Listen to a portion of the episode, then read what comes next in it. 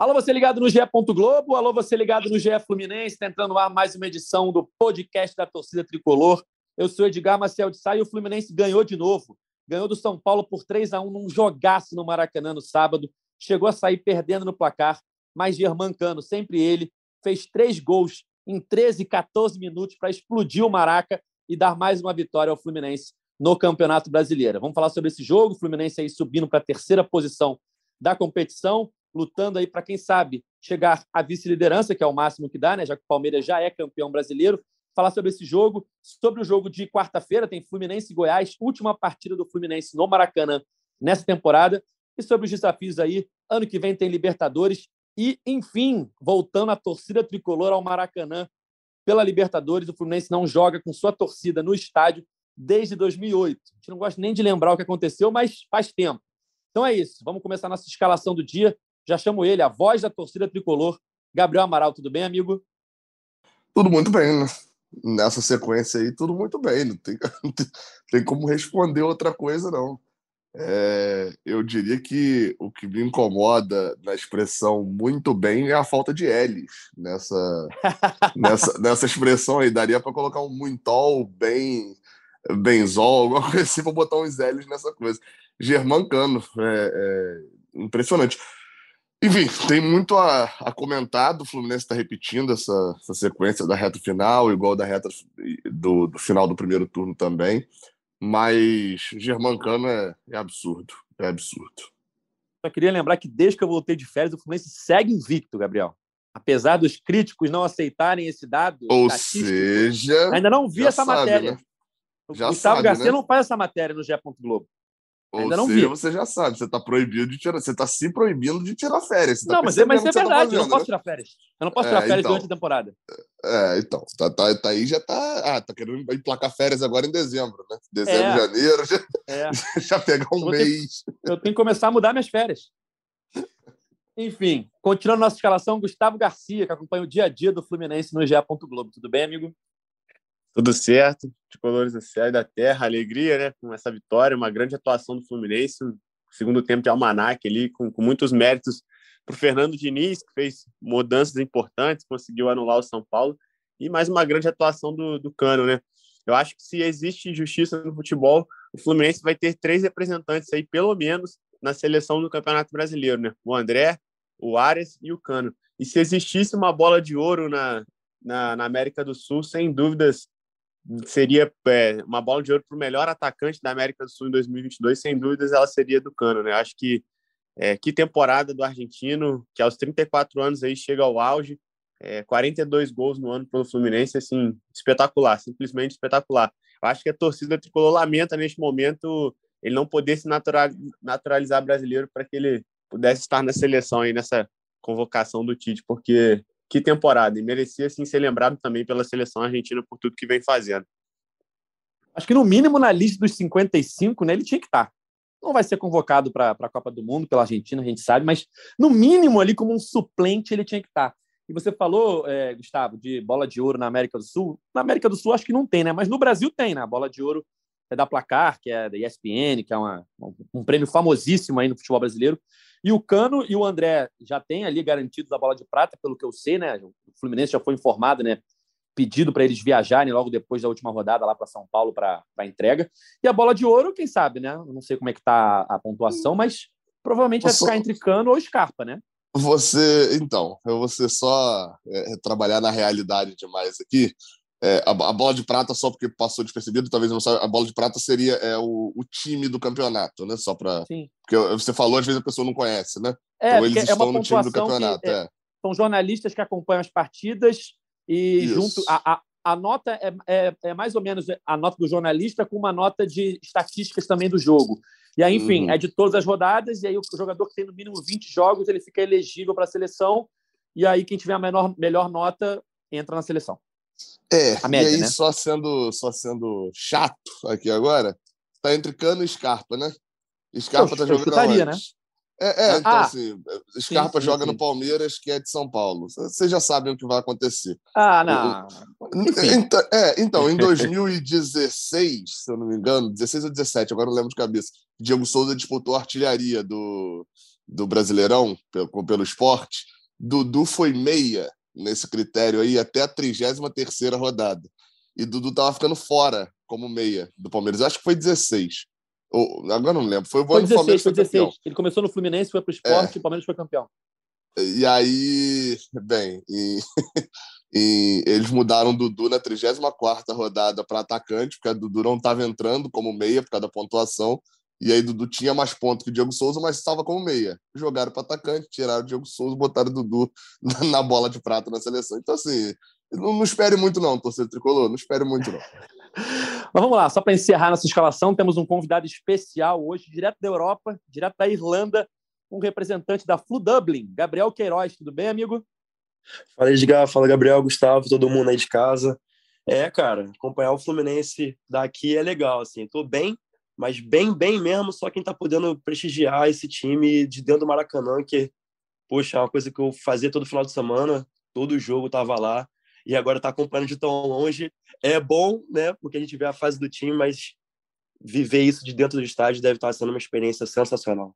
É, com certeza. Eu, eu acho que esse ano, né, chegando ao fim, é, o Fluminense termina só com o título carioca, que não tem a importância que já teve em outros anos, mas é, na hora da final ali todo mundo quer ganhar, ainda mais num um clássico, ainda mais contra um rival que vem é, com um grande elenco e grandes conquistas. Então é legal, é um título legal, mas não tem grande importância no geral da temporada.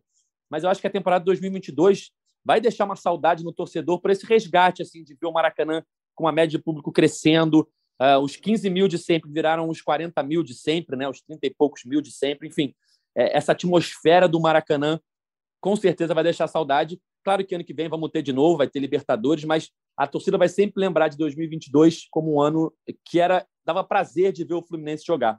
Mas, Gabriel, conta pra gente como é que é aí a, a, a Flu Dublin, quantos torcedores, como é que vocês fazem para acompanhar os jogos, porque tem um fuso horário, né? Exato, durante toda a temporada foram quatro horas para mais, né? Então, assim, o jogo aí de nove e meia aqui para a gente era uma e meia. Foi a maior parte da temporada, mas é, final de semana passado acabou o horário de verão, então agora são só três horas. Então o jogo de nove e meia aqui fica sendo meia-noite e meia. E é complicado, porque quando o jogo é muito tarde, é uma rodada normal de Campeonato Brasileiro, por exemplo, às vezes o, o bar não, não fica aberto até três e pouca da manhã, porque aqui tem uma lei que tudo fecha às duas e meia. Então, quando são jogos importantes, como foi, por exemplo, contra o Corinthians na, na Copa do Brasil, a gente entra em contato com o bar e fala, olha, vai ter esse jogo, tal horário, vocês conseguem ficar com a gente até mais tarde? Conseguimos, a gente consegue essa liberação quando a gente cola com bastante gente. Mas quando é um jogo de menor apelo, acaba que todo mundo tem que ver na própria casa ou vai para casa de alguém, mas eh, dá para acompanhar, dá para acompanhar sim. E, e, são quantos torcedores que vocês conseguem reunir aí no máximo? Cara, a gente tem 95 pessoas no nosso grupo do WhatsApp, né, que a gente tem. Só que, assim, obviamente, nem sempre a gente consegue botar 95 pessoas. A gente consegue colocar uma média nossa, a gente coloca 15, 20 pessoas no jogo melhor, num jogo à noite. Agora, quando é de tarde, a gente consegue mais gente, consegue botar 30 pessoas e tal. Na despedida do Fred, que foi quando a gente conseguiu botar o maior número, a gente botou mais de 120 pessoas no salão lá. Então, sim, bastante gente. Mas aí, se chega numa final assim importante, tu faz uma loucura o Fla-Flu, e vem pro Maracanã? Fla-Flu teve, no Fla-Flu teve uma. Fla-Flu da final do Carioca, a gente fez uma festa gigante aqui. Então deu ah. bastante torcedor e quando acabou tava tendo uma festa no, no bar. Então, assim, a gente saiu comemorando e foi pra festa e já continuou lá, todo mundo com a camisa do Fluminense, curtindo com os gringos. É super divertido, assim, eles se amarram na gente. E, e você tá morando aí por quê? Você, você eu... quis mudar? Foi trabalho? Cara, então, vim fazer um intercâmbio de, de melhorar o inglês, né? Eu, eu tinha inglês que eu não considerava bom o suficiente, né? Eu também sou jornalista, e aí eu, eu queria ficar fluente e eu vim buscar essa fluência. Eu vim morar aqui em março e morar aqui em meia Libertadores, cara. Eu, hum. meu, o meu, a última coisa que eu fiz no Brasil antes de vir foi ir no, no Fluminense Milionários de São Januário. Foi, se não me engano, dia 2 de março e eu embarquei para cá no dia 4. Ou e seja, ou seja, já sabe, né? Pelo menos ano que vem, na Libertadores, você tem que estar em solo brasileiro. Exatamente. Não, você não está entendendo a zica, a zica que eu e toda a torcida do Fluminense tem para ver uma Libertadores no Maracanã, né? Quando eu achei que ia ser esse ano, falei, não, esse ano é Libertadores no Maracanã. Eu falei, cara, não acredito, eu vou viajar. Mas pelo menos o Fluminense vai jogar. Como eu não estava no Brasil, obviamente, aconteceu? A gente caiu na pré. Mas ano que vem eu devo voltar em julho, agosto. Eu devo chegar para as oitavas de final da Copa do, da Libertadores. Então, Show. tudo dando certo, eu estarei lá no Maracanã nas oitavas de quem já passar. Boa, boa. Você é, você é do né? Rio mesmo? Você é do Rio mesmo? Sou, sou do Rio. Sou do. Moro em Copacabana, 30 minutos boa. no Maracanã. Todo jogo tava lá, todo jogo, todo jogo. O pessoal boa. ali da. A tal da grade conhece. boa, boa. Vamos, vamos falar então um pouquinho desse jogão Fluminense São Paulo 3 a 1 no último sábado. Mais de 40 mil tricolores no Maracanã para ver um show, mais um, né? Mais um show de Germancano, mais uma grande atuação de Paulo Henrique Ganso. Enfim, o Fluminense jogou muita bola.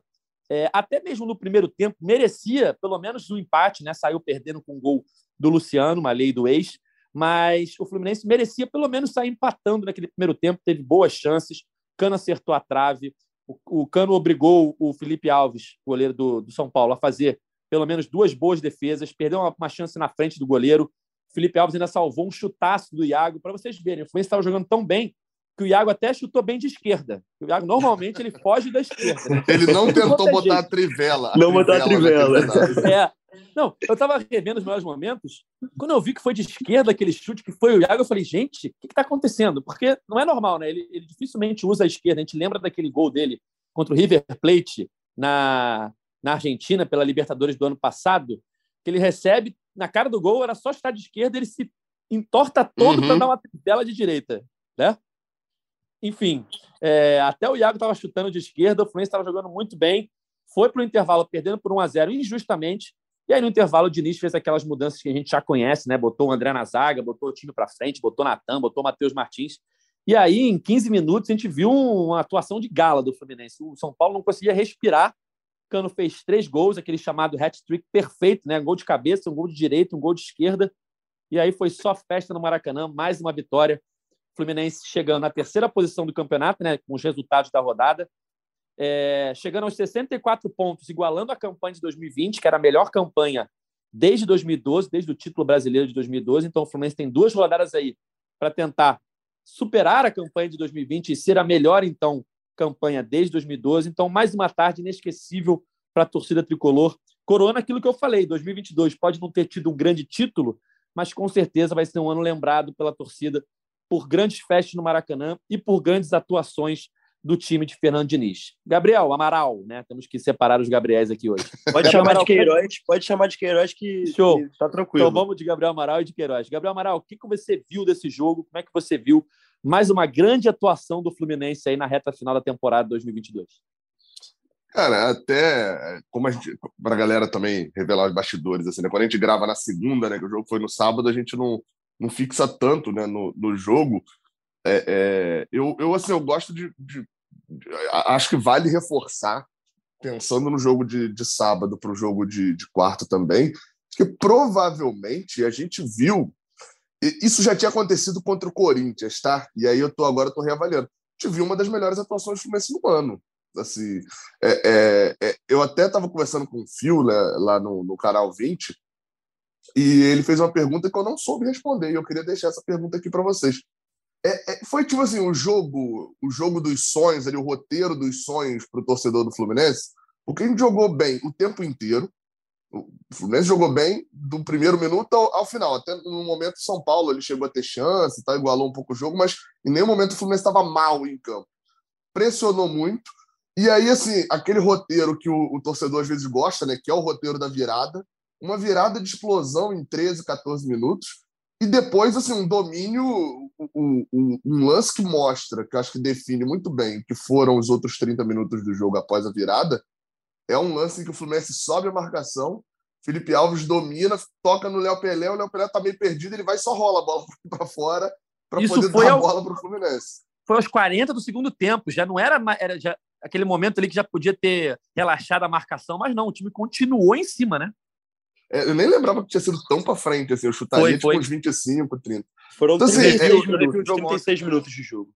Isso. Então, então assim, a, a, minha dúvida é assim, é o roteiro meio que dos sonhos do, do da, da, torcida no geral, porque foi um domínio amplo e eu diria até quase que restrito do Fluminense e decidido por, por ter um jogador que faz o seu melhor ano da vida, sem dúvida nenhuma. Mas, assim, a gente só pode cravar que é o melhor ano da vida de Germancano há umas duas, três semanas também, né? porque ele tinha anos espetaculares, né? Não é, não é, por exemplo, assim, o, o Henrique Dourado em 2017 no Fluminense, ou é, é, sei lá, não estou pensando aqui em alguém que fez um, um, ano muito bom recentemente, ou até, mesmo como é o do John Arias esse ano mesmo, que, que não tinha é, temporadas espetaculares assim ainda, está tendo agora. Não, o Germancano é um cara que, pô, nos últimos quatro, cinco anos, o cara está fazendo uma média de 30 gols por temporada. É, isso é, é, é absurdo, né? Então, acho que é, é, eu, eu fiquei pensando nisso e, de fato, é, é, eu concordo com esse ponto aqui, com essa pergunta que eu levantei. Eu diria que a resposta é sim. Que foi uma das melhores atuações do Fluminense, com um roteiro que, para quem está na arquibancada, principalmente para quem está em casa, é um roteiro muito saboroso, que é você tomar o gol quando está jogando muito melhor, você continuar melhor e fazer uma virada avassaladora, e, e com, por causa de um jogador também extremamente decisivo. É, foi, foi uma tarde de sonhos, né, Gustavo Garcia? É, a, até a gente falava na, na, no jogo contra o Gustavo, Corinthians. Se Gustavo é, Garcia, porque o Scarpa tá aqui também, né? É, não, é, é porque Queiroz, Amaral. Eu... Vamos de Garcia. É muito G, é muito G. Tudo GG aí. Mas é, a gente até falava, Gustavo, há duas rodadas atrás, contra o jogo contra o Corinthians, se aquela tinha sido uma, a melhor atuação do Fluminense no ano, estava no top 5 das atuações. Acho que o Gabriel falou isso é, mais uma atuação para a gente entrar aí nessa lista aí de melhores atuações do ano, né? Quando a gente for fazer aquele podcast ah. retrospectiva, vai ser difícil escolher as melhores Sim. do ano. Eu lembro aquele jogo também contra o Atlético Mineiro, né, do primeiro turno. O Fluminense jogou muito e colocou o Atlético Mineiro no jogo também, cedendo alguns gols, dando alguns vacilos ali. Eu acho que contra o São Paulo, não não tô dizendo que o Fluminense começou mal, mas São Paulo começou um pouco melhor que o Fluminense, acho que mais ligado no jogo.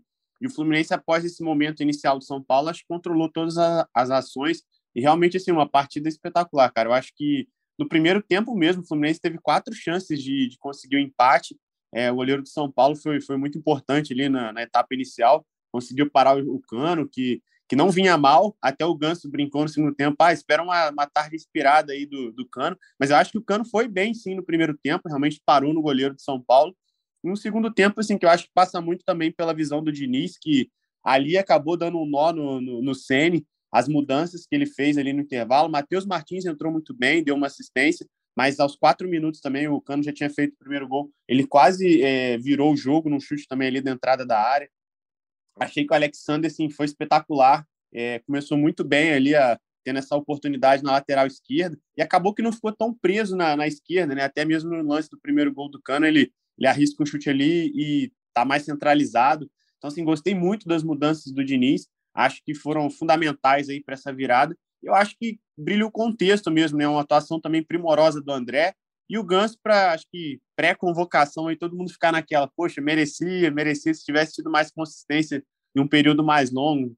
É, acho que talvez estivesse nessa lista aí, porque realmente fez uma atuação brilhante. Assim, acho que estava com o GPS bem calibrado no jogo e assim, acho que o Ares, que por muito tempo vem sendo o destaque do time, o jogador mais consistente, não estava no melhor dia, mas mesmo assim também não estava mal, dizer que foi uma atuação ruim dele, mas brilharam outras estrelas, né? Do, do Ganso, do próprio André também, que é aquele jogador que eu não canso de dizer que é o cara que não aparece em melhores momentos, mas que carrega o piano para o time. Mais uma atuação brilhante do André, gigantesca.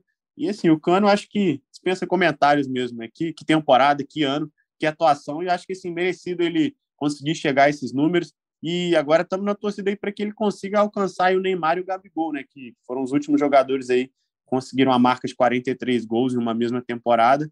Então acho que está caminhando a passos largos para isso aí. Tem mais dois jogos para tentar, quem sabe, igualar ou superar esse número. A gente sempre fala na, da temporada 2022, né? Como está sendo boa e cria expectativa, Queiroz, para a temporada 2023, né? Porque agora o Diniz tá, o time vai receber reforços, né? A gente torce para que peças importantes não saiam, né? Pelo menos num primeiro momento, como André e Arias, que eu acho que são as principais peças ali que são jogadores jovens e que atraem a atenção de outros mercados que podem receber propostas. O Matheus Martins a gente já dá, né, como saída, né? Porque provavelmente vai ser vendido. Mas André e Arias são jogadores importantíssimos que não podem sair nesse momento. E aí cria essa expectativa para ano que vem, com o Diniz fazendo a pré-temporada, com reforços em posições que a gente entende como carentes hoje é, que o Fluminense tenha mais repertório, porque tem coisas muito boas esse ano, né? Essa mudança que o Diniz faz no intervalo, que ele já fez várias vezes, né? De tirar um zagueiro, botar o André e deixar o time mais ofensivo. Tem até uma matéria que o nosso Thiago Lima fez aqui no GE. Globo, subiu hoje cedinho, que o Fluminense, desde que o Diniz implementou isso, né, todas as vezes que ele botou o André de zagueiro no meio do jogo, essa tática tudo ou nada, já rendeu 11 gols ao Fluminense. Se não me engano, rendeu 11, o Fluminense sofreu só dois. Então é uma tática que vem dando certo e mais uma vez contra agora contra o São Paulo deu muito certo, né? Porque o Fluminense joga imprensando o time adversário no seu campo de defesa, né? O Fluminense joga com a linha muito alta. Então, quando você tira um zagueiro e bota o André, você perde na bola aérea, perde, porque o André é mais baixo que os zagueiros. Mas você ganha muito na velocidade. Então, nesse jogo contra o São Paulo, eu reparei várias vezes que o São Paulo tinha que optar pela bola longa, já que estava sendo imprensado pelo Fluminense. E nessas opções do São Paulo, o André ganhava todas na corrida, todas. Ele se é, recuperava muito bem nos lances, fazia cobertura bem e conseguia recuperar a bola para o Fluminense. E aí entrou o Natan, entrou o Matheus Martins. A gente vê um repertório esse ano que o Fluminense tem e que, com o tempo de pré-temporada, de reforços, pode melhorar ainda mais para o ano que vem, né? Exatamente. Assim, a estrutura do time é uma coisa que a gente precisa prestar bastante atenção na montagem do elenco para o ano que vem. A gente tem uma estrutura que eu, acho, eu gosto de falar que são os melhores do time, assim, que um, mais ou menos um em cada posição, né? O Nino, o André, o Ganso, o Ares, o Cano. É, a gente tem essa estrutura em nomes, mas eles são eles meio que variam em posição. A gente já viu várias vezes o Nino abrindo mais para a direita, o André, como você falou, vindo para zagueiro. O Ares joga tanto centralizado quanto na direita quanto na esquerda. Ele varia dependendo do ponto que estiver jogando. Quando era o Luiz Henrique que puxava mais para a direita, ele abria mais na esquerda, depois ele centralizou e já jogou na direita também. E aí só o Cano de centroavante. E aí, essa é uma estrutura muito boa mas que a gente, como você falou, para o ano que vem, eu não, eu não sei o John Arias. Eu, até a gente viu essa semana as especulação sobre venda do John Arias. Eu não acho que o John Arias seja um jogador que a gente tem que vender, sabe? Porque ele já não é mais tão jovem. E o valor Concordo. que ele vai ser vendido, eu não acho que vai ser um valor que tipo vá contribuir financeiramente para o Fluminense a ponto do que ele vale em campo. Eu acho que em campo ele vale muito mais do que o, o valor. Eu não vejo o John Arias saindo por mais de 5 milhões de euros, por exemplo. Já o André, a gente viu a especulação dele em torno de 20 milhões de euros. Como é que chega no, no clube do Brasil, oferece 20 milhões de euros e diz não? Assim, a gente sabe que ele vai acabar saindo cedo ou tarde. Agora, o John Ares é um jogador que eu queria muito ver no, ficar no Fluminense para o ano que vem para todas as temporadas seguintes, porque além de ser muito carismático, ele é muito bom e eu não acho que ele vai render um valor que, que se pague assim para gente, de verdade. O problema do Arias é a idade dele, que eu acho que ele é jovem, tem 24, 25, e ele não ter tido experiências fora da América do Sul. Então, eu acho que ele tem mais aquele perfil, aquele perfil que o Oriente Médio busca, que a China é, buscava, não a Europa. Se não, é, se, não, se chegar um Oriente Médio oferecendo mundos de dinheiro para ele, não necessariamente para o Fluminense. Ah, sim, sim, sim, sim. Você não acha que aí cria uma situação complicada, porque ele vai querer Com ter certeza. a é independência é claro. financeira dele, né? É. É, mas, mas, mas é complicado também que assim, a gente não conhece o John Arias, né? Assim, tem, tem jogador que são aqueles jogadores meio que de, de princípios ali, né? Que não. O cara, ah, tá, não topa muito, enfim. É, é, eu acho que o mercado mesmo que pegaria o John Arias, a, até por uma questão regional, é MLS, Estados Unidos. É, eles não estão fazendo tantos investimentos mais igual fizeram um tempinho atrás, né? Que eles vieram tirar o, o Barco né, do, do Independiente, que era um cara também que já mirava a Europa e tal. E Agora, sumiu, né, é, isso aí. Mas voltou para o River, não voltou? É, então, eu confesso que ele sumiu também porque eu não acompanho o futebol dos Estados Unidos. Né? Ele deve ter sumido, mas, mas sumiu na Disney, sumiu no... no... Ele, ele tá, tá, tá no River Plate, mas está emprestado pelo, pelo Atlanta. Pesquisei aqui. Então, assim, eu acho que é um mercado que pegaria um pouco o John Arias, até porque é, na Colômbia, talvez até pela proximidade, tenha esse um pouco mais desse pensamento, que a gente até aqui um pouco tem também, de que é, é, dos Estados Unidos como é, é, uma vida muito melhor e tal. Assim como a Colômbia também pensa um pouco sobre o Brasil né, nisso. Mas ele por lá até jogou, fez gol. Estou olhando aqui o número do, do barco lá, mas veio emprestado para o River e tá, tá titular no River. Agora, é, o John Arias, acho que esse mercado talvez atrairia mais, mas eu concordo totalmente com, com o Queiroz aí, que é, é, é, não vale a pena vender. Eu acho que nesse momento não vale a pena comprar os 50% de John Arias, porque não vale a pena vender os 50% de John Arias. Então, acho que não vale a pena você ir lá comprar por 3 milhões de dólares e tal, agora que já subiu muito o preço, porque para mim a carreira ideal agora com o John Arias é você ó, renovar por mais três anos e ir renovando, e ir renovando com ele até quando ele já tiver ali 31, 32 anos, aí o valor de venda já é muito mais baixo. Eu acho que a, a Europa vai desvalorizar muito o jogador. Ele até foi destaque, né, recentemente na, na Espanha, né, na imprensa espanhola. Ganhou destaque. Foi chamado Português até também, de né? diamante bruto, né? Só que assim, é, sendo na realidade. Não, acho que ele foi destaque na, na imprensa espanhola falando do, do interesse português, não era isso? Acho que era, era isso. Eu vi o, isso também. É, é, é, sendo bem sincero, assim, tá? A gente, a gente aqui no, no, a gente analisa um pouco de mercado, vê as vendas. Qual a possibilidade de um área ser vendido por mais de 5 milhões de euros, 6 milhões de euros? Não, também Zero. acho que não.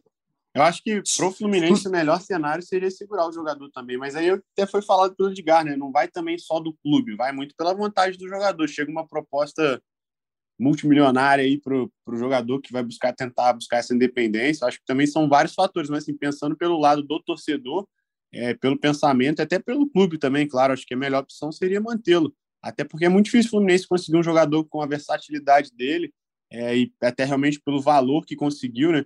É um jogador que, que é muito coração, né? Ares, quem, quem assiste principalmente dentro do estádio, assim, fica impressionado, porque é um jogador que a todo momento está na zaga, está tá no meio, está no ataque, está na esquerda, está na direita, está tá marcando. É um jogador que se entrega muito, né? E muito habilidoso também. É, alguns torcedores já estão brincando aí que é o Pelé colombiano, né? É um novo apelido dele entre alguns torcedores aí, merecido. Uma atuação, uma temporada brilhante, brilhante mesmo. Não era Messi da Colômbia? Já virou Pelé da Colômbia? É Pelé colombiano, pô. Subiu não, Messi, Messi da Colômbia, ele tá jogando onde? Tá jogando no Independente, no Racing, tá jogando no Brasil, pô. É Pelé. É o Pelé colombiano. Subiu o nível. Realmente, realmente o Arias é, é, brincadeira mesmo. Mas no jogo de, de sábado, especificamente, teve até um nome que o Gustavo já citou na, na primeira participação dele, que fez sua estreia no time profissional, improvisado, né, na, na posição que ele já jogou na base, mas não era a, posição que ele vinha atuando na base, que foi o Alexander, né? E, cara, é, em 45 minutos eu fiquei com a impressão que o Alexander jogou mais que todos os laterais de esquerdo, pelo menos os de origem do Fluminense na temporada, né? É, ele foi muito bem, ele com 30 segundos em campo, na estreia dele, ele pega a bola na entrada da área e acerta um belo chute que obriga o goleiro a fazer a defesa e dá o rebote para o Cano. Ele teve personalidade, enfim, ele foi muito bem na lateral esquerda. Assim, arrisco a dizer que ele deveria ser o titular da lateral esquerda nesses dois jogos que restam, só para ir jogando cancha, já ir ganhando é, experiência, mais tempo de jogo, para no ano que vem, obviamente, a lateral esquerda vai ser uma posição é, foco né, dos reforços. Fluminense, até o Diniz falou na coletiva que não vamos contratar muitos jogadores, aspas dele, né? Até porque o orçamento é enxuto. Eu não gosto de contratar muitos atletas. Vamos ser criteriosos, fazer contratações pontuais. Queremos desenvolver quem está aqui e também aproveitar os garotos que vêm de Xerém, porque temos muitos atletas de potencial. Eu acho que o Alexander é um jogador que se encaixa nessa, nessa descrição do, do Diniz, mas com certeza a lateral esquerda vai ser a posição principal para reforçar para o ano que vem. Então, nesses dois jogos contra adversários já sem muitas aspirações, acho que dá para manter ele ali para ele ganhar cancha, porque ele realmente foi muito bem. Não sei se vocês concordam comigo. Queiroz, o que você achou aí da, da atuação do, do Alexander nesses primeiros 45 minutos de profissional? Então, Edgar, eu concordo com você em partes, porque assim, é, eu sou fã do Alexander bastante, acompanhava ele no Sub-17, inclusive ele era reserva naquele time Sub-17, se não me engano ele era reserva do Pedro Rocha, que era o capitão do time, se machucou, aí ele entrou naquela reta final e jogou muita bola, e aí depois do Sub-20 despontou, mas ele é volante de origem, né? Eu queria ver ele jogando pelo meio de campo. E o outro jogador que seria para lateral esquerda, que é o Marcos Pedro, que foi relacionado para esse jogo, acabou sendo cortado de última hora, e eu não entendi, porque o Diniz cortou o lateral esquerdo, levou o volante, improvisou o volante lateral esquerdo, colocou então, ele no segundo tempo.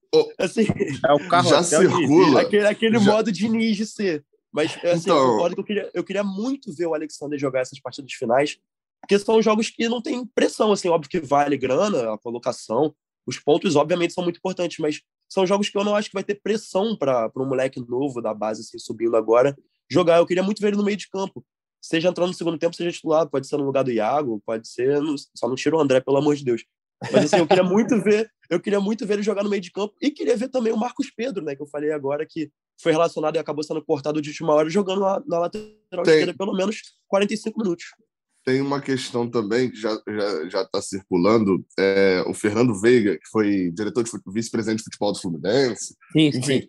É, ele colocou no Twitter, inclusive, uma informação que ontem eu rodei, confesso que ontem à noite eu gastei quase uma hora pesquisando tudo sobre isso, não achava é, uma confirmação dessa informação. Mas, enfim, é uma fonte que né, é, é Ah, interessante de de dentro do próprio Fluminense. É, não, é porque ele foi VP de futebol em 2017, depois, eu não estou lembrando exatamente o cargo que ele teve em Xerém depois. Acho que foi antes. É. Eu acho que foi antes de VP de futebol que ele era de Xerém, não? Foi antes de 17? Eu ele acho sai do que era. Fluminense em 17. É, posso estar confundindo Enfim, as datas, mas Vou enfim. até ler o Twitter dele aqui, Gabriel. Ah, tá aberto aí? Tá Alexander- aberto aí, beleza. Tô aberto aqui. Alexander não estreou improvisado. Ele começou como lateral esquerdo na base. No sub-16 foi deslocado para volante. Era reserva do Pedro Rocha no sub-17 e com a contusão do Pedro assumiu a titularidade. É, qual que é, qual que é a questão, a minha questão sobre isso, assim, é, eu até concordo com o que o Queiroz falou, e, e- e tem um detalhe aí, que eu vou falar daqui a pouco sobre o Diniz, favor, me lembrem disso para a gente entender um pouquinho a cabeça do Diniz e como a torcida já se acostumou com isso. Mas é, sobre o, o Alexander, eu acho que o ponto é o seguinte, ah, o Alexander, ele, é, ele foi lateral até os 16 anos, e aí nos últimos dois anos, né, ele está com 19, nos últimos dois anos, ele foi ele foi volante. Ah, ele é o quê? Ele é lateral, ele é volante? Cara, ele é um jogador em formação. Exatamente. ex- existe o sub-20. Se- Por que, que criaram o sub-20 e não criaram o sub-27, o sub-29? Porque considera que o jogador, quando chega aos 20 anos, ele está pronto para poder começar a formação dele como profissional. Alguns jogadores com 19, já por necessidade ou por qualidade, conseguem subir um pouquinho antes. Às vezes algum com 17. Mas vai faltar um pedacinho da formação para ele. É um fato. O Alexander está em formação ainda. Se a gente viu o Caio Henrique virando lateral, e eu não, não gosto de ficar citando só esse exemplo, mas a gente viu o Caio Henrique virando lateral e virando um dos melhores laterais brasileiros é, é, da atualidade, com 22 para 23 anos, se a gente viu o Calegari virando lateral, ah, mas o Calegari era volante na base. Cara, ele já jogou mais tempo de lateral do que de volante Exato, eu ia falar isso. Eu Na vida dele, ele já é mais lateral. E outra, e deu certo como lateral. Ah, mas ele é reserva. É, meu amigo. Com 18 anos, essa molecada toda, se você for em qualquer sub-20 aí do Brasil, e você achar jogadores que vão ser reservas de um time que da Libertadores, isso é a carreira do cara dar certo. Porque a maioria, na verdade, ou nem é mais jogador, ou tá perambulando aí pelo Brasil. Então, é, é, e já foi titular de, de um time quinto lugar do Brasileirão, de uma campanha do Brasileirão. Então, assim, Calegari já é mais lateral do que volante. Ele, ele é um lateral hoje em dia que já jogou de volante lá atrás. E da mesma forma o Alexander. Eu, eu fiquei na mesma sensação ali de, cara, por que, que ele cortou o Marcos Pedro? Quem que ele vai improvisar lá se o Cristiano, por exemplo, tiver uma lesão? O que, que vai acontecer? Mas, provavelmente, eu não consegui estar na coletiva né, do Diniz, né, porque eu estava na, na zona mista com os jogadores, mas eu queria ter perguntado a ele se ele já sabia, já tinha testado o histórico do Alexander como lateral. E aí a gente vai para um outro lado, que é você percebe a, a loucura de, de Fernando Diniz e como a gente já se acostumou com isso, quando assim quase ninguém é, não precisava ter vindo essa notícia do Alexander ser lateral esquerdo para quase ninguém questionar muito, do tipo, ah não, o Diniz improvisou. Ele lá, um moleque de 18 anos, na estreia dele no profissional, ele pegou o volante e improvisou lá, mas isso é normal. O, o Fluminense terminou o jogo com um volante na zaga, com... e é normal, beleza. No Fluminense atual, se você é canhoto, você tem grande chance de ser improvisado na lateral esquerda em algum momento. Se você é também, né? também. Se você for É, é, também. Não, acho que canhoto aumenta um pouquinho mais a sua chance. Porque quando, quando teve a substituição, eu fiquei olhando assim, falei, quem é que tá ali? Eu falei, cara, parece o Alexander. Eu falei, o que, que o Alexander tá fazendo na esquerda, né? Aí eu falei, ah, ele é canhoto, então tem que, pô, se ele é canhoto, amigo, ele já sabe cruzar com a perna boa ali para lado esquerdo. Então, Ah, e- porque a crise na lateral esquerda é tão grande que qualquer um entra ali, amigo. Qualquer um. Até o Iago, que é destro, já jogou ali. Então, aí, qualquer um pelo entra que-. E ele foi muito bem, né, cara? E, e foi isso que a gente estava falando, assim. Ah, ele é volante na base, mas começou como lateral. Ele é um jogador em formação e ele, bem ou mal, já jogou na posição. Então, eu, eu tive a impressão que ele se sentiu à vontade, entendeu? Cacuete. É. E, e pelo que a gente bem conhece do Diniz, é, isso- é bem provável que nesses dois últimos jogos aí ele retorne para lateral, assim como aconteceu com o Calegari mesmo, né? Que foi testado na esquerda e só saiu realmente por conta da lesão, né? Pô, o Galvão tem uma frase que é aquela tá em crise, chama o Chile, né? Eu acho que o Fluminense é sempre assim, tá em crise, corre para Xerém, irmão. Não tem, não tem outro caminho. O Xerém é sempre o caminho. E, assim, o Mário até recentemente falou que talvez o Fluminense vá ao mercado em busca de quatro reforços ali pontuais, que seriam nomes bem Três precisos. laterais Cara. esquerdos. Isso. E ele, assim, se for pensar nisso, é bem provável que o Fluminense tenha que aproveitar sim a base, mais ainda, né, a base, E assim, Fluminense que vem de temporadas em que quase todo ano está conseguindo despontar um jogador, revelar um jogador para o mercado aí, pelo menos. E acho que assim, o caminho é sempre Xerém, né? Então, já que não tem dinheiro, não tem como investir, não tem como fazer frente a outros rivais, como Flamengo, Palmeiras, até mesmo Atlético Mineiro, ou quem sabe agora o Vasco, o Botafogo, que também vão entrar com mais força no mercado. Então, o caminho é sempre Xerém. E uma, acho que é a solução. Não, pode, pode concluir, achei que você ia continuar. Não, eu só ia falar isso, e acho que é a solução, assim, é melhor do que ficar tentando buscar nomes aleatórios, que, que assim, ou jogadores já é, veteranos, que já em fim de carreira, enfim, eu acho. Então aposta na base, já que a base é eficiente, né? Ou assim, começa a fazer um trabalho maior para garimpar nomes no, no futebol sul-americano, em busca de novas áreas, entendeu? Ou de germancanos também, porque eu acho que assim, o Fluminense, do, do elenco aí que, que se destacou no, na temporada, os jogadores que se destacaram na temporada, a gente tem encabeçando essa lista aí, Cano e Arias, né? Dois sul-americanos aí. Então, acho que ou começa realmente a valorizar a base e ou buscar esses jogadores com maior força no mercado sul-americano. Ah, o mercado sul-americano hoje, o ruim é que o Fluminense só vai ter uma vaga, né? Só tem uma. Quer dizer, pode contratar quantos quiser, né? Mas é, com, a Alan, a, a, é, com a saída do Pineda agora, o Fluminense vai ter Alan, John Arias, Cano e Michel Araújo Michel e só pode relacionar. Eu esqueço dessa do Alan. É, chinês, né, para quem não lembra. É, ele só pode relacionar cinco por jogo. A, a, pergunta que eu ia fazer era a seguinte, assim, é, tentando se despir de todo o ranço e etc que teve, vocês concordam que a lateral esquerda do Fluminense foi melhor em 2020 2021 do que em 22? Sim, eu, eu acho que eu falei isso no último podcast. Sim, com certeza. Eu concordo totalmente também. Egídio e Danilo Barcelos. É, Danilo, Danilo Barcelos e Egídio fizeram, foram melhores na temporada do que Cris Silva e Pineda. Não, eu acho que pode botar o bolo todo. Cris Silva, Pineda, Marlon, as improvisações. Ah, não, tá, tá, eu acho tá, que pode botar todo mundo. só dos, dos de origem. Mas é. tudo bem. Sim, sim. É, é, porque, é porque eu penso que. Porque você falou dois que não foram os que mais jogaram. O que mais jogou foi Caio Paulista, né? Na sim. lateral esquerda. O Fluminense conseguiu a proeza de piorar a lateral esquerda.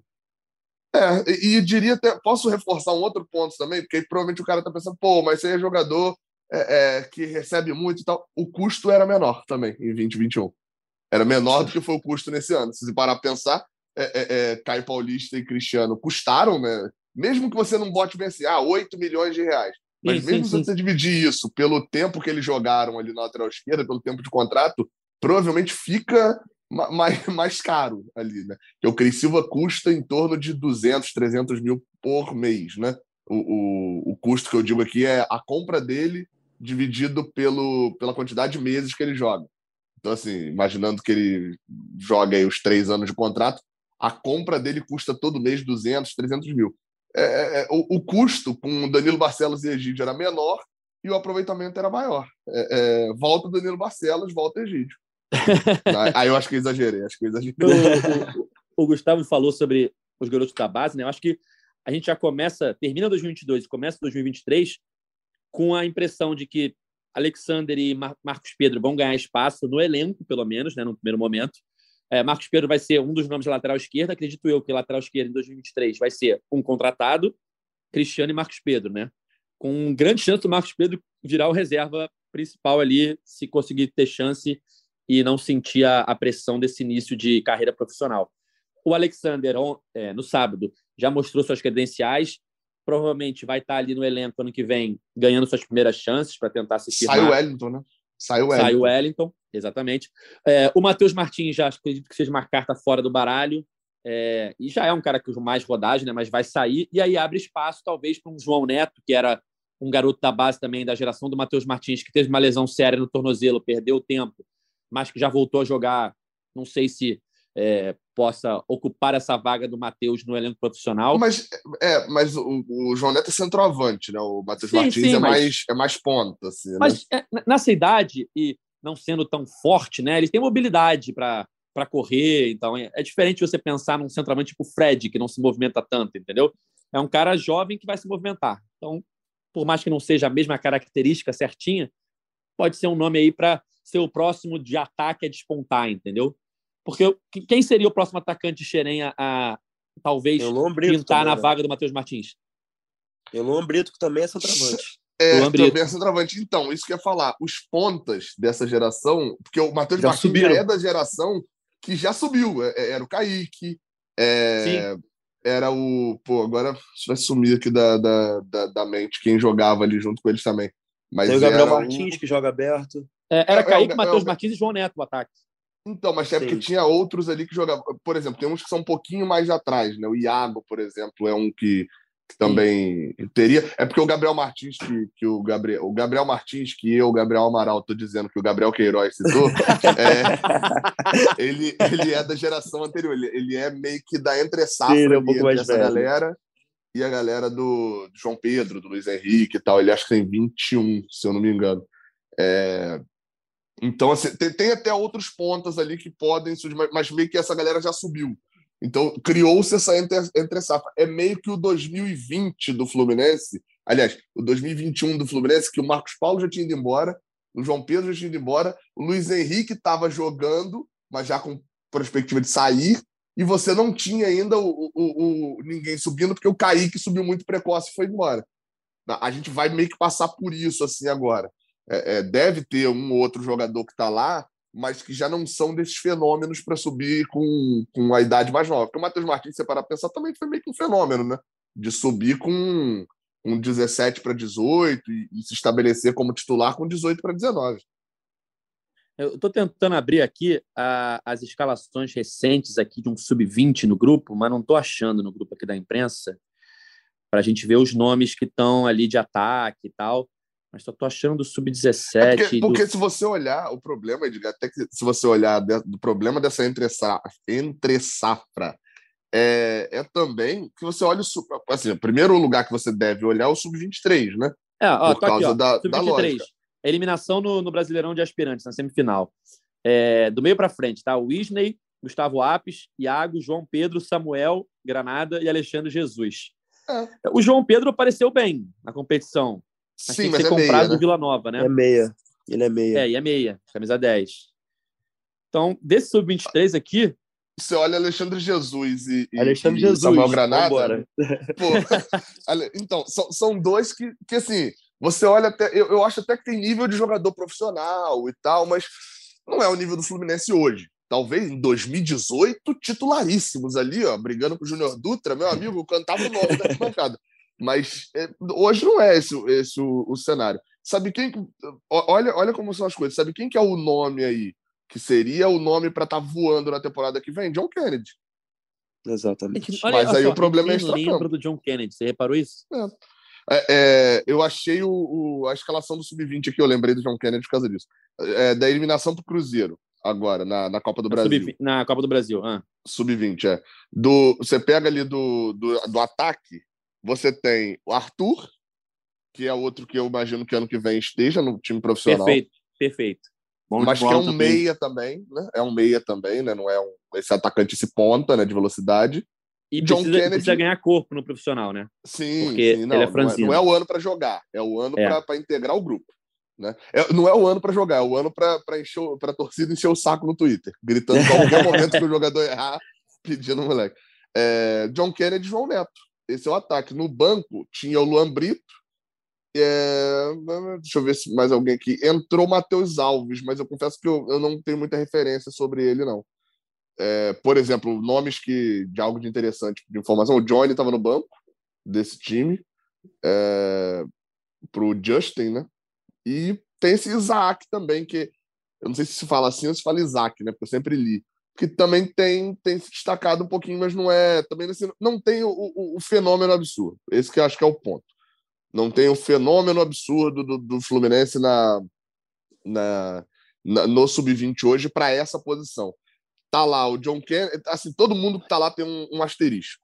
Assim, ou, ou é o João Neto que vem tipo um ano parado e vem de uma lesão forte, ou é o, o John Kennedy que tem problemas de comportamento, ou é o Arthur, que é muito novo, ou é o Gabriel Martins, que já está muito com a idade mais avançada, ou é o Alexandre Jesus e o Samuel Granada. Entendeu? Todo mundo tem não tem um, um Matheus Martins ou um Kaique vindo. Que eu acho que é uma posição que o Fluminense precisa contratar. Só qual que é a dificuldade para contratar? Não sei se vocês concordam. Assim. Essa é a posição mais cara do futebol. Mais atento que centroavante, porque é a posição mais supervalorizada do futebol. Você vê um Marrone, já foi estrelinha no Brasil porque é uma posição, qualquer pontinha que cisque para um lado, cisque para o outro e, e, bata bem para fazer dois gols, já vira 30 milhões de euros, 70 milhões de euros, 80 milhões de euros. E, e supervaloriza demais é, é, essa posição. Então, ou o Fluminense vai ter que ir, ir na sorte ali de trazer um Fernando Pacheco e poder dar errado, ou trazer um Michel Araújo, trazer alguém assim, igual o Gustavo falou, tentando caçar no mercado sul-americano, que também não é muito barato, mas é mais barato ali do que você consegue. Porque no Brasil, quem que o Fluminense vai pegar? O Igor Paixão, a Coritiba e tal, pegam de um time que caiu. O Igor Paixão saiu por quase 10 milhões de euros. hoje em dia não tem mais essa. Até com essa facilidade que tem o futebol hoje em dia, esses times que, na teoria, venderiam para o Fluminense, para o Fluminense vender para fora, já vendem para fora também. É, vai buscar jogador no Ceará. Não dá. É complicado. Gabriel, pode deixar que a Flu W vai emprestar o Alex, nosso ponta, para o Fluminense. Joga muita bola, os artilheiros do campeonato. mas, mas ele vem como estrangeiro ou vem como, como jogador normal? Vem, ele é de São irlandês? Paulo, pode deixar que ele vai como brasileiro, ele é de São ah, Paulo. Ah, então, então, beleza, então beleza. Recentemente teve a, matéria, teve a matéria no site, vocês ganharam um torneio aí, foi isso, Gabriel? Foi, há duas semanas atrás a gente ganhou o Brasileirão Dublin, né? A gente tem um, um campeonato com os times brasileiros que jogam os torcedores. E aí a gente disputou, teve o Flamengo, tem Corinthians, é, teve Palmeiras, teve Santos, enfim, todos os times, os maiores times. Quantos jogos? Né? Foram 18 jogos, se não me engano, 16 jogos. Oh, bom, bom. E aí foi Qual quartas posição? de final, quartas de final, semifinal e a final. Qual Nas quartas a gente pegou o Botafogo, na semi a gente pegou o São Paulo e aí a final contra o Corinthians. Boa. E qual a tua posição? Eu sou, eu sou manager, redes sociais e organização do campeonato. É, Paulo Johnny. Eu sou o Angione aqui. Médico Angione, médico Angione da Irlanda. É, eu cheguei, eu cheguei já, tá, o campeonato tava já para começar. É, não, ah. não cheguei a treinar com o time antes, aí a organização me chamou para participar da organização do campeonato. Eu já é, participava aqui da, da Flu Dublin como torcedor, jogava pelada e, e sou um dos estagiários do Twitter, né? Eu e o Presida o Leandro, um abraço para ele, deve estar tá ouvindo aqui também. E Boa. aí, a gente mais organização do que joga. A gente joga bola, mas a gente é peladeiro, né? Os caras lá são diferentes. O Gabriel, Gabriel Amaral, eu estava olhando aqui agora a escalação da Sub-17, da eliminação da, do Brasileirão para o Atlético Paranaense. E aí no Sub-17 eu acho que tem uns nomezinhos interessantes. É uma, uma, uma, geração abaixo, falta um pouco ainda, mas que, por exemplo, tem dois zagueiros bons, tem o Kaique Almeida, que é o capitão, Gustavo Sintra também é bom jogador. É, o camisa 9, o Cauã Elias. Cauã Elias. Esse, eu tenho uma história sobre o Cauã Elias. Eu tenho uma história sobre o Cauã Elias. Eu tava, eu tava, um mês atrás, eu estava na Itália, eu viajei com um amigo aqui que eu conheci no intercâmbio. Eu fui no, no Memorial do Maradona, que tem ali em Nápoles, e eu tava lá tirando foto com a camisa do Fluminense, eu, tinha, eu tava com a camisa retrô do Fluminense, e aí um moleque de 16 anos, né, com certeza, com o pai dele vieram me abordar, eles falaram assim, olha, é, eu conheço esse time, Fluminense do Brasil, né? Eu falei, sim, sim, vocês conhecem? Ele falou, cara, a gente jogou um torneio, é, eu não, agora eu não lembro se o torneio foi na Itália ou se foi na Inglaterra, que o Cauã Elias jogou contra esse moleque que estava lá e ele falou que ele ainda tem pesadelos com o Cauã Elias, ele teve que marcar o Cauã, ele é lateral, ele marcou o Cauã e ele falou, cara, é, você conhece você conhece da base? Eu falei, cara, eu conheço alguns nomes. Ele falou, Cauã Elias, eu tenho pesadelo com esse moleque até hoje. O Sub-16 jogou um torneio na Europa, né? Acho que Holanda. Exato, sim. Ah, Holanda, Suíça e Itália. Isso. Aí ele, pô, para ele foi o grande destaque, né? Ele foi o nome do Fluminense dessa geração Sub-16 aí. Promete, cara, é um nome que promete. Muito novo ele ainda, fez, né? Nesses torneios, né? Ele fez 16 gols em 16 jogos. Então, ele, ele é um camisa 9 do Sub-17, mas você vê que ele já tem corpo, sabe? Apesar da idade, você vê que ele já é um cara mais forte ali para a posição de atacante. E aí tem o Agner, que é o camisa 10, que lembra muito o Ganso pelo estilo de jogo, assim, meio que maestro, até pela altura ele lembra o Ganso. E tem, acho que o João Lourenço é ponta. É, enfim, o sub-17 atual tem uns nomes interessantes, mas é uma geração ainda que dá falta um pouco para chegar no profissional, né? O sub-20, como a gente falou, é, não tem tantos nomes assim já despontando.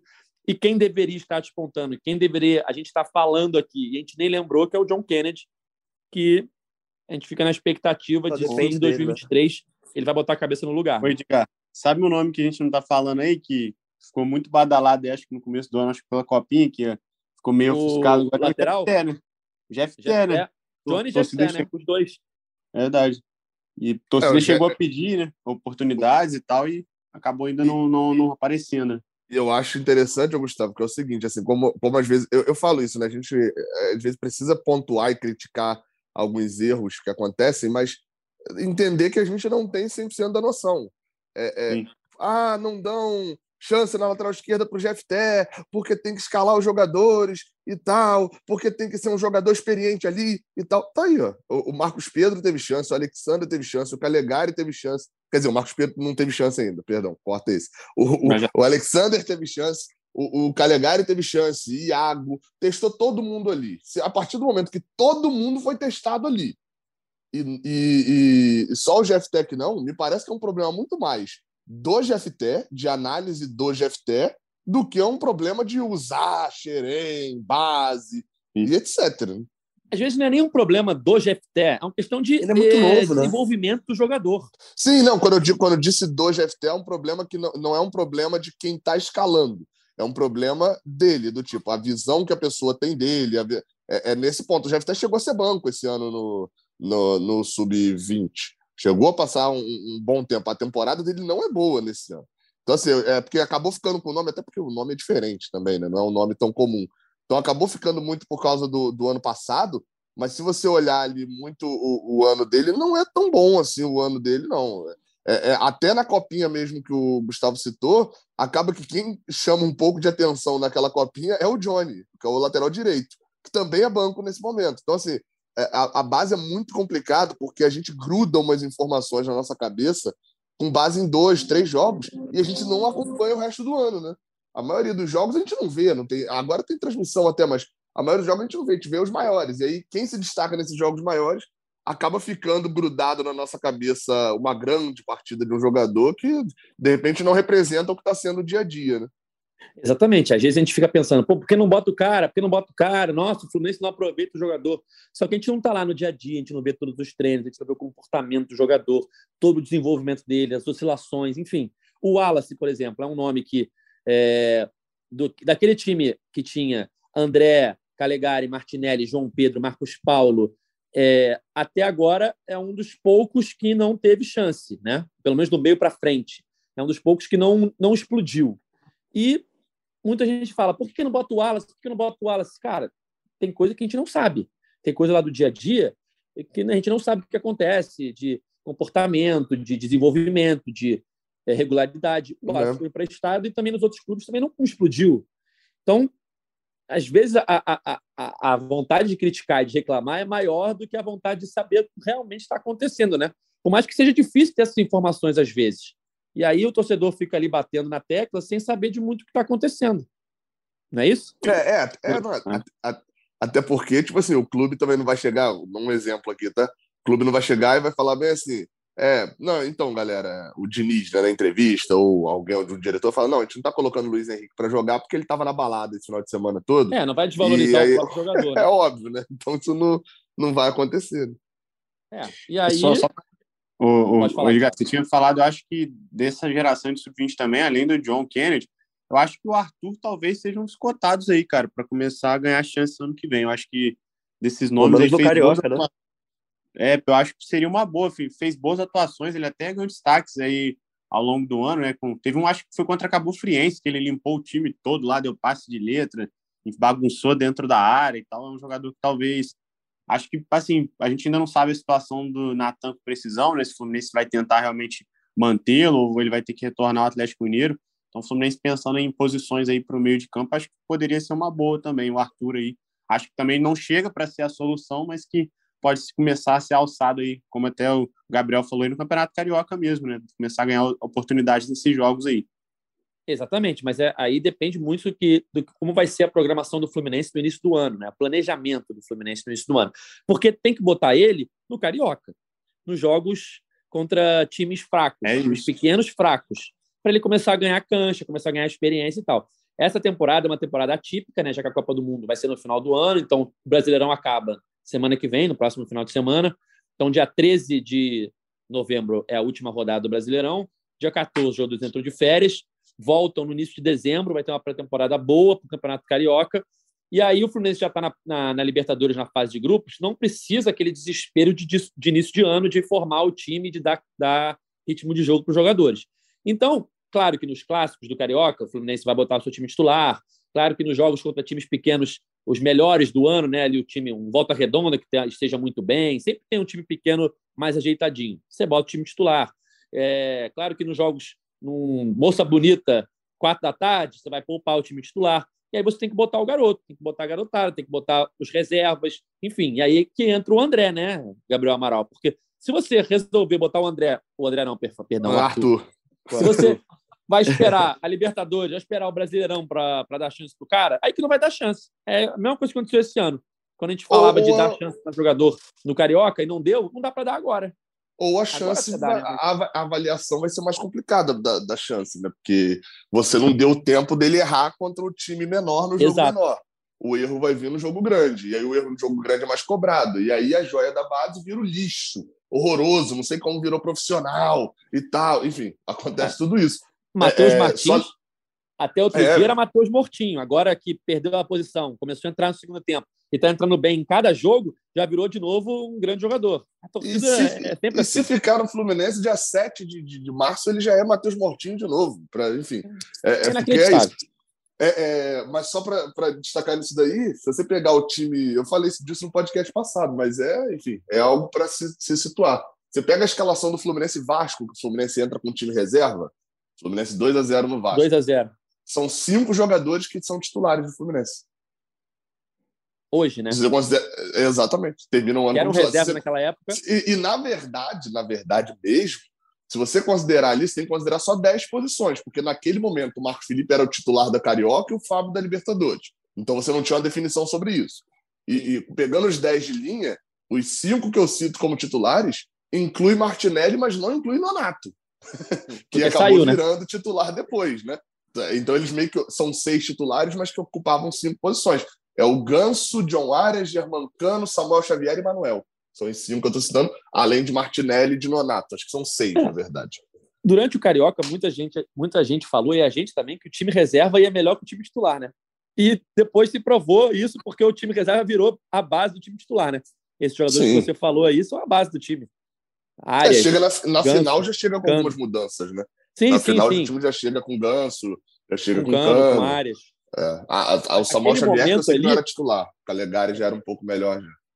Naquele momento ali ainda era um time reserva em que depois mostrou por que virou titular, né? Não só pelas atuações, mas é, mostrou ao longo da temporada que eram jogadores em melhor condição, em melhor momento e que viraram a base do time que hoje é, fez um grande Brasileirão, chegou na semifinal da Copa do Brasil, enfim. Um time que está em evolução e que tende, em 2023, a estar melhor ainda. Bom, galera, acho que estamos chegando aqui na reta final do nosso podcast. É, aquela história, não dá para não falar mais de Germancano, né? Não dá para não falar um pouquinho dele, mas também é repetitivo, né? Porque todo podcast a gente tem que falar de Germancano, né? Porque cada rodada que passa, o cara quebra mais um recorde, o cara dá mais um show, o cara faz mais um golaço. É inacreditável, 42 gols na temporada. É, o Fluminense até subiu uma, uma matéria ontem ou anteontem, que o Cano já era o maior artilheiro em jogos oficiais do Fluminense numa temporada só. Porque tem jogadores que já marcaram mais de 42 gols no ano. O Valdo já fez 60 no ano. O Valdo, que é o maior artilheiro da história do Fluminense. Mas naquela época tinham muitos amistosos. Então, se você tirar os amistosos, é menos do que 42. É menos do que 39, na verdade. Com 39, o Cano já era o maior artilheiro do Fluminense em uma só temporada, contando apenas jogos oficiais. Fora todos os restos que ele vem quebrando, já é o maior artilheiro do Fluminense numa só edição de Brasileirão. É, enfim, é, levanta a bola para vocês aí. Eu, eu, acho que, eu acho que em breve o Germancano vai quebrar, sabe qual o recorde? Vai ser qual? o maior, o cara que mais quebrou recordes no ano. É, ele quebrou 72 recordes. E, e outra coisa, vale citar aí que sem marcar gols de pênalti, né? Tem esse Perfeito. agravante ainda, que eu acho e, que eu vi uma estatística muito. Eu vi uma estatística interessantíssima no Twitter se o Cano tivesse batido todos os pênaltis do Fluminense, ele teria 42 gols na temporada. Outro recorde. boa, boa, boa. Aí, boa. Não, mas é brincadeiras à parte, né? Porque o Cano, o Cano vive um momento, né? Quando ele bateu o pênalti no Vasco ano passado, ele perdeu uns pênaltis importantes. E esse ano no Fluminense. Pelo Fluminense, ele só bateu um, se não me engano, né? Só, só bateu um contra o Flamengo na final do Carioca. E ali também acho que ele ficou com pena, né? Ele já tinha feito três gols no Flamengo e falou: vamos fazer quatro, né? É sacanagem. Mas brincadeiras à parte. Ele não bate pênalti no Fluminense porque ele vem de um momento ruim de pênalti e tem outros jogadores para bater. Tinha o Fred, depois Ganso assumiu e não perdeu, Arias bateu e não perdeu, enfim, ele perdeu um lugar na fila ali. Mas eu também li no Twitter, além dessa é, interessante informação que eu acabei de trazer, eu li uma outra informação de que na Colômbia, no ano recente, aí ele bateu 20 e fez 19. Não então, foi. Acho que foi mais uma questão eu, psicológica, eu, né?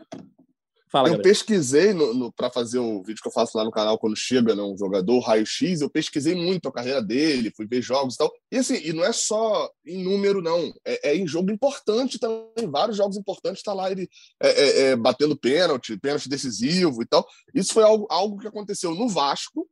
É, foram dois principais pênaltis ali, né? Isso.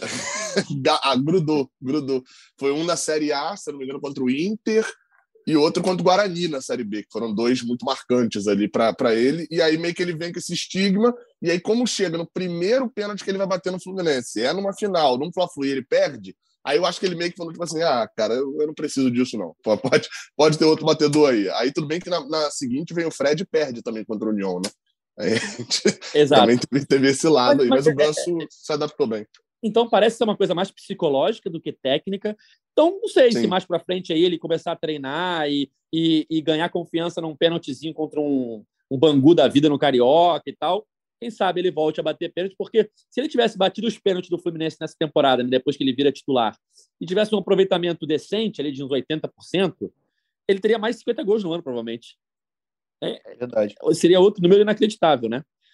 Mas, enfim, é, mas, é, mas acho que também tem um fator aí também, né? Que é ah. ele, ele não poderia ter um aproveitamento de 80%, porque o estigma fica. É, querendo ou não, uma, todo goleiro toma gol de pênalti normalmente. Se o Marcos Felipe tomar um gol de pênalti, todo mundo vai falar que ele não pega pênalti. O Germancano é a mesma coisa. Ele pode bater seis ou sete contra o Bangu. Ele perdeu um pênalti vira pauta nacional. Então, ah, tá. acho que é, ele só tem, ele só, acha que ele só vai bater quando for necessário mesmo numa decisão. Eu acho que ó, uma marca para ele aí pro ano que vem ele agora com 42, eu acredito que consiga mais esse ano ainda para virar o um ano com um número maior. É, acho que talvez seja pegar ali um top 2 ou top 3, se ele conseguir manter assim essa precisão no que vem de na história mesmo de artilheiros gringos do Fluminense, né? Quem sabe superar o Doval ali, que é o segundo, que tem 70 gols. É, acho que assim, se ele conseguir, acho pelo, pelo menos se ele fizer mais 30 ano que vem, ele já passa o Doval. Belfar é mais difícil porque são 161 gols, né? Então, assim, tem que vai precisar de mais uns dois ou três anos aí pelo Fluminense mantendo esse ritmo aí, mas quem sabe um top 2 ali, o top 3. O top 3 ali tá, ó, tá o Romerito com 59 em terceiro e o Conca em quarto com 56. Então, assim, eu acho que dá para ele passar ali tanto o Conca, Romerito, Doval no que vem, que seria uma marca bem expressiva também, né? É, esses 42 gols, ele já praticamente igualou os dois anos dele de Vasco. Em dois anos de Vasco, ele fez 43 gols. Em um ano de Fluminense, ele fez 42 e pode passar ainda, né? Faltam dois jogos ele está com dois amarelos, mas ele tem garantido o jogo contra o Goiás. E se não tomar um cartão, que é, ele raramente toma, por mais que ele tenha tomado dois seguidos, né? Ele raramente toma. É, ele tem tudo aí para finalizar o Brasileirão jogando todas as partidas, assim como o Conca em 2010, e batendo mais esse, esse recorde aí, não recorde, né? Mas superando as duas temporadas que ele teve de Vasco, nas quais ele marcou 43 gols. então é isso, eu acho que. Fala ele falou que vai para a Copa, né? Ele mesmo não sendo convocado, ele vai para a Copa com a família, né? É dia 18 que ele falou, mas também se tomar esse cartão agora amarelo aí, ficar de fora do último, do último jogo, ele tá, tá com crédito aí, pode antecipar tá. as férias tranquilo não. que tá com crédito. O Fluminense entra contra o Goiás com muita gente pendurada. E aí você, torcedor que Vai gosta ser um festival de cartão para pegar essas é, férias cedo. Você, torcedor que gosta de fazer uma fezinha aí, ó, dá para apostar nos cartões amarelos do Fluminense que provavelmente uma galera aí vai tomar para não essa, ter que viajar essa, Paulista. Essa galera o... não vai pegar, essa galera não vai querer pegar as milhas da viagem para Bragança Paulista. Não vai fazer. Mas olha só, o Cano, o Cano, eu acho que ele não toma não, sabe por quê? Ele tem que estar em São Paulo na segunda-feira, como a gente já falou aqui para a bola de prata. Então, é melhor ir para Já facilita, né? É. Já aproveita, já aproveita. Já facilita, porque não faz muito sentido para ele essa situação de ah, vou vou ter um dia mais aqui e tal, porque ele vai ter que estar em São Paulo no dia seguinte. Então, não muda muita coisa para ele. Mas tem muito jogador que está pendurado há um bom tempo, até o Ganso está pendurado, o Arias, tem muito jogador pendurado e a gente pode ter um time diferente na, na última rodada. Mas era só para terminar mesmo o podcast falando de Germancana, porque é difícil não falar nele, porque a cada rodada ele surpreende a gente novamente com mais uma grande atuação, mais gols, mais recordes. Então é isso, galera. Chegando aqui à, à reta final do nosso podcast 252. Queria agradecer muito a participação do nosso convidado especial, Gabriel Queiroz, direto de Dublin, na Irlanda. Valeu, Gabriel, e boa sorte aí. Continue torcendo com a Flu Dublin aí, porque 2023 vai ser mais um ano bom para o Fluminense. Ah, se Deus quiser. Valeu, Edgar. Valeu, Gabriel. Valeu, Gustavo. É, agradecer aqui também ao Noel, que fez esse intermédio aí. Sim, sim. Conversou comigo uma parte do tempo. E muito obrigado pelo espaço. Infelizmente, infelizmente não, né? Consegui estar aqui. Não foi por vias de cartola, que eu tentei muito para ser participante. Aliás, veio pela, pela FluDub. Boa lembrança. Nosso vencedor do Cartola de outubro está desaparecido.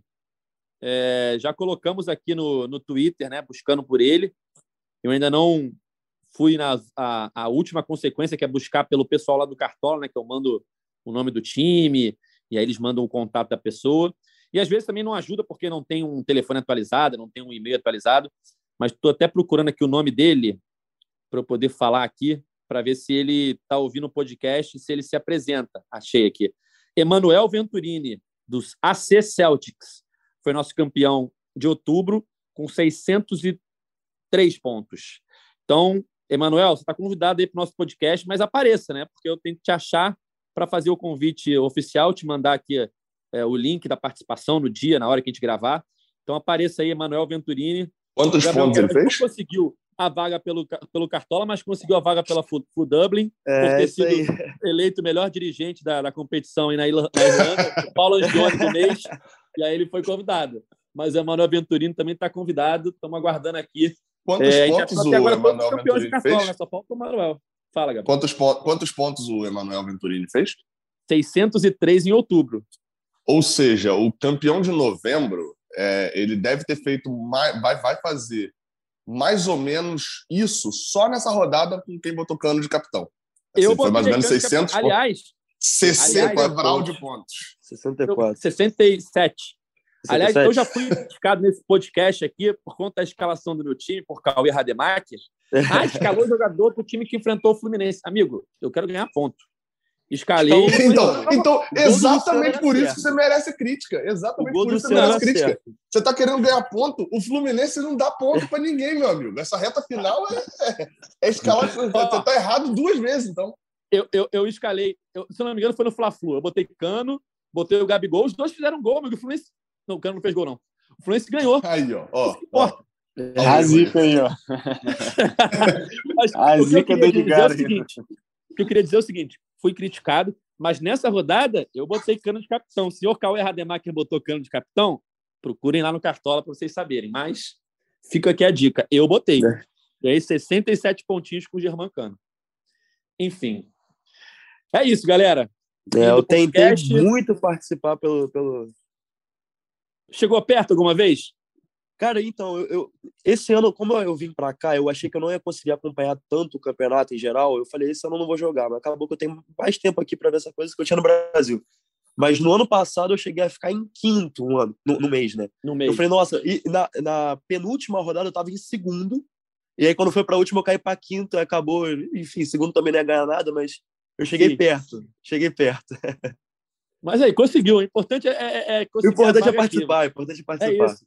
Você foi o Paulo Angione do mês aí na Irlanda e já conseguiu sua vaga. Já está pago a sua participação. Agora temos que achar o Emanuel Venturini, que está desaparecido. Aparece, mano. Aparece que é maneira de gravar. é isso. Valeu, Gabriel Amaral. Valeu, valeu. E já fica a dica aí já, né? O jogo contra o Goiás, o Germancano vai fazer a despedida dele aí, dois, três gols também para ser despedido do Maracanã. Curiosidade não, é, pedido, vá ao Maracanã na quarta-feira. Tem a, a, a, condição de ir, vá mais um público muito. acima de 40 mil seria interessante para finalizar o ano. Valeu, valeu. É, é, um, é, uma, é um horário de jogo mais ingrato né, do que num sábado às quatro e meia da tarde ali, que ajudou, né, obviamente, na média pública dos 41 mil que foram contra o São Paulo, mas já tem, se eu não me engano, 20 mil ingressos vendidos para esse jogo contra o Goiás. Foi a última parcial que eu tinha visto aqui no Twitter. Nosso amigo Marcelo Neves, do Globo, tinha colocado ontem. Aqui, ó, 17,4. Ele botou ontem. Faz 19 horas que ele postou isso aí. Então deve ter já uns 20 mil vendidos. Então dá para acreditar que vamos ter uns 30, né? Acho que é uma, uma bo um bom chute. Mas quem puder ir, vá. Vai ser a despedida do Fluminense no Maracanã esse ano. Um time que deu grandes exibições, que fez, a torcida fez grandes festas. Eu acho que vai ser mais uma, mais uma noite legal no Maracanã. Tarde e noite, né? Que o jogo vai ser sete horas. Mas quem puder, reforço o convite aqui de Gabriel Amaral. Vá ao Maracanã, vai ser legal. E Cano será meu capitão de novo. Já antecipo aqui, spoiler, antes que Cauê venha me criticar.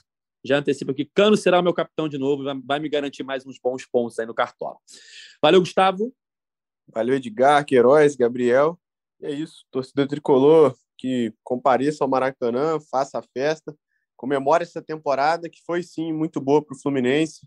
É, talvez não como muitos queriam, com o título da Copa do Brasil ou do Brasileiro, mas mais uma grande temporada do Fluminense, que após muitos anos aí passou por, por períodos nebulosos, eu diria, diria assim. Então, o Fluminense voltando a sonhar e deixando expectativas né, para o ano que vem. Lembrando que o Fluminense ainda disputa é, ali posição no Campeonato Brasileiro, pode terminar em segundo lugar, tá nessa disputa ali com o Internacional. E esse segundo lugar ali daria para o Fluminense uma receita maior, que é algo muito interessante para o clube, né, de uma forma geral, que, que necessita dessa verba aí para, quem sabe, montar uma estrutura melhor para a disputa da Libertadores ano que vem. Então, o torcedor não pode ainda abandonar o barco, não. A gente brincou que ah, vai ter jogador querendo antecipar as férias e tudo mais, mas o Fluminense ainda não entrou de férias, precisa realmente desses pontos aí, pensar no orçamento e lembrando que o Cano ainda busca marcas, o Ares também disputa com a Rascaeta e o posto de meia mais decisivo de 2022, com mais participações em gols.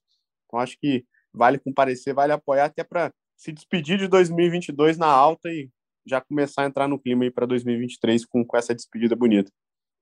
Perfeito, é isso. Nosso podcast está nas principais plataformas de áudio, só procurar lá por GE Fluminense, ou então no seu navegador ge.globo barra Fluminense. A gente está aqui sempre depois dos jogos do Tricolor para analisar a partida, analisar os próximos desafios. Então, temos um compromisso marcado na próxima quarta-feira, não, perdão, quinta-feira. Quarta-feira é Fluminense e Goiás no Maracanã às 7 horas. Então, quinta-feira, estamos aqui com mais uma edição do nosso podcast para falar sobre o Fluminense, para falar sobre o Tricolor. É isso, galera. Esse podcast tem a edição de Lucas Garbelotto, a coordenação de Rafael Barros e a gerência de André Amaral. Valeu, até a próxima. Tchau! O Austin pra bola, o Austin de pé direito!